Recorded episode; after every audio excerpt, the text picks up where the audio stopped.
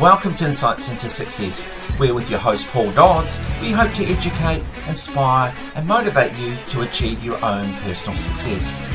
We talk to guests from all around the world from a variety of walks of life to hear the realities of their own journey to success. What challenges have they faced? How have they coped with failure? And what have been the keys or will be the keys to their own success? In our Read to Succeed interviews, we talk books that have inspired our guests, and for some, they share their secrets to marketing success. Join us as we give you insights into success. All right, Alan, thank you so much for agreeing to come back after our Insights into Success interview and now do Read to Succeed. So, with Read to Succeed, what I like to do is invite guests to share one or two books that they've read that has really resonated with them. So, very keen to hear what books that you might have read, what they're about, and what in particular it was that's really impacted on your life. Yeah, so the very first one that comes to mind, and I just want to preface this with I recommend this book everywhere, and I do not make any money on it. okay. It's called The Compound Effect by Darren Hardy. Right. Um, in my opinion, if if if a young boy like myself or or girl um, were to come up to me and say, "What is the one book I can read where yeah. I'll be the most successful and fulfilled?" I would slide that book across the table. Wow it it talks about the way it impacted me. I probably read it six years ago, and I've read this book. I swear to you, dozens of times. It's literally right behind me. So there's always three books behind me, and I'll give you all three of them. Um, right. Because these, these, are the three most powerful books in existence, in my opinion, especially when you combine them. Um, the first one is The Compound Effect by Darren Hardy. Jumpstart your income, your life, and your success. Um, he was the publisher of Success Magazine, interviewed Steve Jobs, interviewed all these amazing people. Um, and it's about the long-term aggregation of positive choices compounded over time in in all different areas of your life.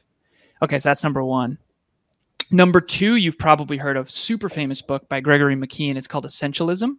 I don't have I don't leave the sleeves on my books that are hard copy. So, um, Essentialism by Greg McKeown. I have yet to interview Greg, but I want to. Um, the idea here is how do you separate the trivial many from the vital few? Um, we are all constantly distracted. There's 4.66 billion people online, according to Google, as of last month. So we're all there's a thousand things I could be doing on this phone in the next two minutes. There's very yeah. few that are that are actually going to have a positive impact on my life. Um, to be honest, right? It is what it is. As a matter of fact, I interviewed um, a man by Nir Eyal, and he wrote the book called Hooked and he wrote another book called Indistractable. And the book Hooked, he was actually the person who helped these companies, Facebook, Twitter, Instagram, get you hooked on their apps.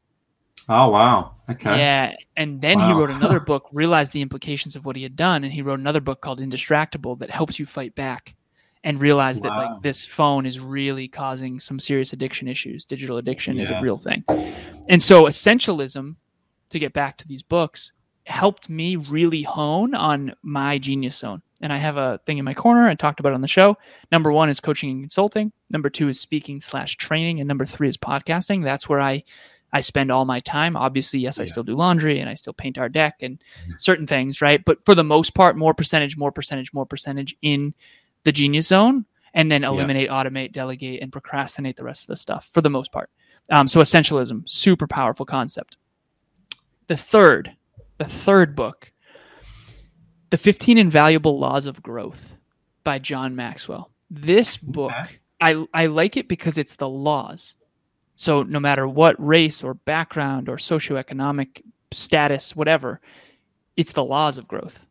So what happens if you set clear goals and focus on consistency over the long term? Focus only on the vital few over the trivial many. And yeah. you accelerate it all by focusing on your own personal growth. Nice. So those three books yeah. are the three books I always carry with me. I used to carry them with me, I should say. Um, now I work from home because we just bought a new condo, and I always have them behind me um, wow. right here because these three concepts, ideas, are what change the world. These three ideas combined is is truly magnificent. So tell me, with those three books, did you find them and read them sort of sequentially quite close together, or did you read one and then several years later you met the you found the next one? How, how did that work?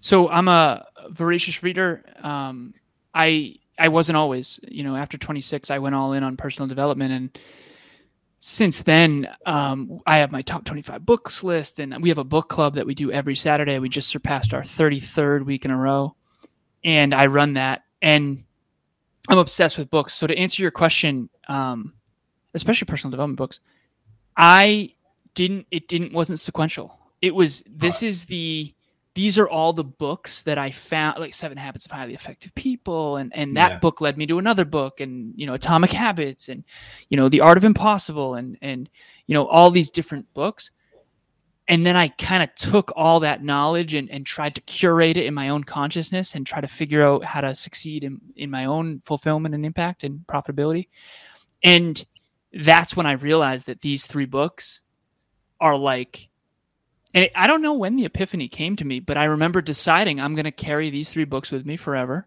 Um, I have a backpack right over there that I used to travel with. And I always had them in the backpack because I wanted to be a reminder of those three ideas. I think those three ideas combined are the most powerful thing in the world. Um, and so, yeah, it happened over time. I'm not sure when it all clicked, but I, it's been years that I've had those three right. um, as my main three that I recommend to people. Yeah, no, the reason I asked that is just that you know I was interviewing someone else and they talked. They made a good point. They said that books can be of value to you if they come to you at the right time in your life.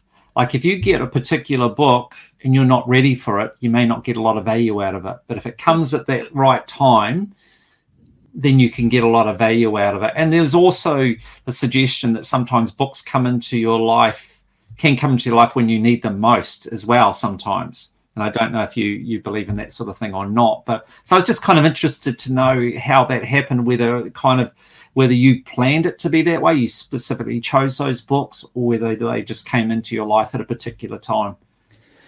They did. They came into my life very organically, and I couldn't agree more. The top five regrets of the dying came into my life after my car accident at 26, when I was living in the regret of almost dying.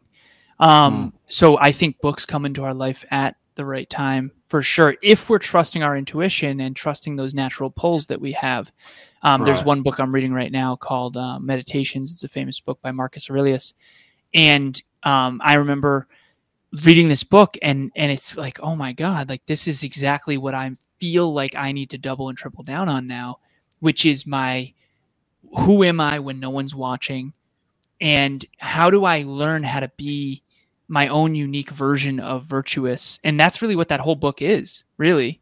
Um, right. it's him you know emperor of rome just trying to figure out behind the scenes in the twilight hours like who he is and how to how to be the best man he can be even though he's already succeeded at the highest level quote unquote at the time um, with the powerfulness of being the emperor of rome you know and i think that books do come into your life at the right time for a reason i think but i think that you also have to put them into action. And and I'll tell your listeners or viewers what I tell uh, uh, all the book club members.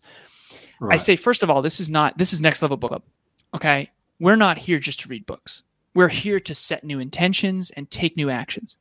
And at the end of every book club, we review. Right now, we're doing the Art of Impossible. It's right over there. Um, we interviewed steven Kotler. He wrote the book, and it's basically like the neuroscience, neurobiological perspective on how to optimize for doing the impossible. So, you know, the four minute mile, how, how is that done? That kind of thing breaks down the science. Wow. And so we read two chapters, and, and at the end of every single session, it's on Saturday, um, we have an intention that they put in the chat on Zoom. And I have my co pilot, uh, Christina, she literally does puts it all into our WhatsApp group. We have a WhatsApp group with everyone who attends book club and right. we we check in on the intention midweek like how is everyone doing on their intention and so we don't just read books to read books we read books and and I, I joke i say this might as well be called the mirror club and and the analogy here is basically like listen i told i told kevin this i said kev I, you know how i know when a book is really good when it makes me feel like crap about myself and i was kind of being playful but i also this book the 15 invaluable laws of growth I'm telling right. you, when you when you read that book, you're gonna feel bad. And here's why. You're leaving so much potential on the table, and so am I. Right. These are the laws of growth, and we're not leveraging them all because we're humans, right? That's why it's such a good book because it's such a heavy mirror. I, I often talk about the naked truth and how once a day I try to look in the mirror. We've got this skylight, and uh, this big mirror. It's my girlfriend's, and I try to, you know, maybe TMI, too much information, but I look yeah. at the in the mirror naked every day, once a day. Yeah. And the reason why is because I want to. Okay, no, no dressed upness. Like this is this is it. Are you making good choices or are you not, right. based on your fitness goals? And that's what I call the naked truth because it's not exactly flattering lighting, and it's not right. a flattering mirror. It's just like this is it and you know for a lot of people that probably sounds crazy because i look young and, and fit but like quite honestly i've really been you know i've been a fitness model and a fitness competitor and I, it's looking in that mirror every day that creates the positive action and the positive shifts and the positive changes a lot of people think actors in hollywood are in shape and that's why they're in hollywood no no no they're in shape because they're on camera all the time and because they're the product right and so not all actors are in shape but it's important to have that feedback and that's what books can be books are feedback required to grow. And the cool part about books is you can dislike a person and you can dislike a book, but at the end of the day, when you're reading a book, it's a very cold medium of like, listen, this these are the facts, this is the knowledge, you can take it or leave it.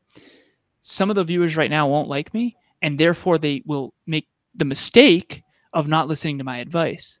But if I wrote a book it would be a lot harder for them to go, you know what, that's not true. Right.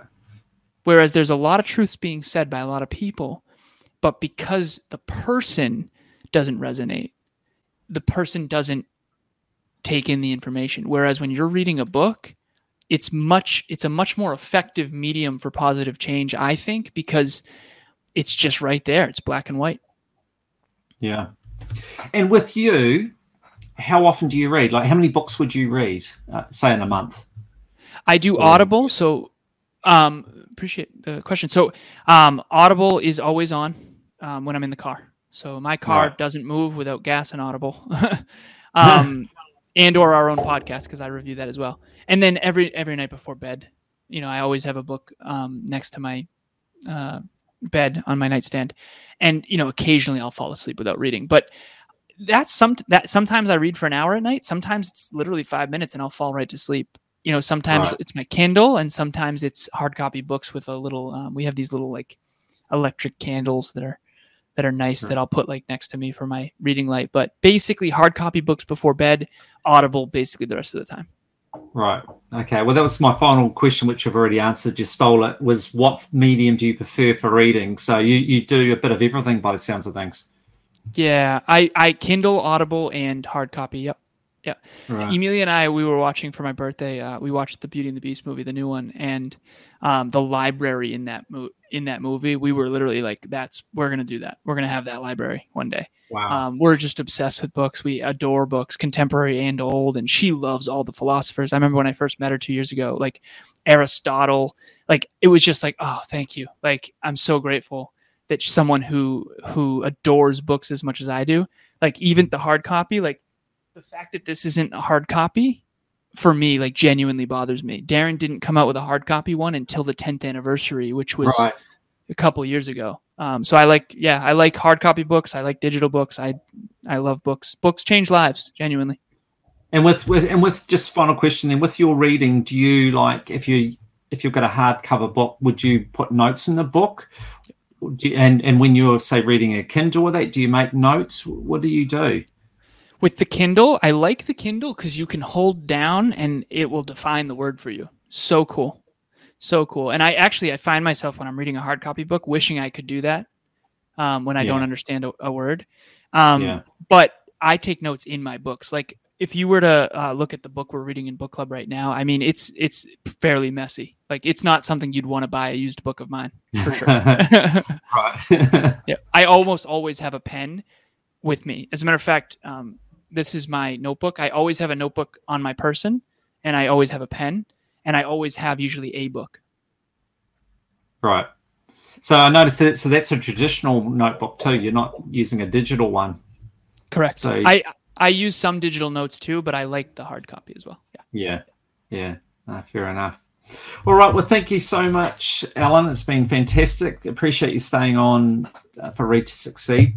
You've given me yet more books I need to read. Um, I certainly haven't read all those books, that's for sure. So um, thank you for that. And, and hopefully, other people listening too will get some benefit and be able to learn as you have from those books. So thank you for your time. You are so very welcome. Thank you so much for having me. Um, honestly, let's stay in touch.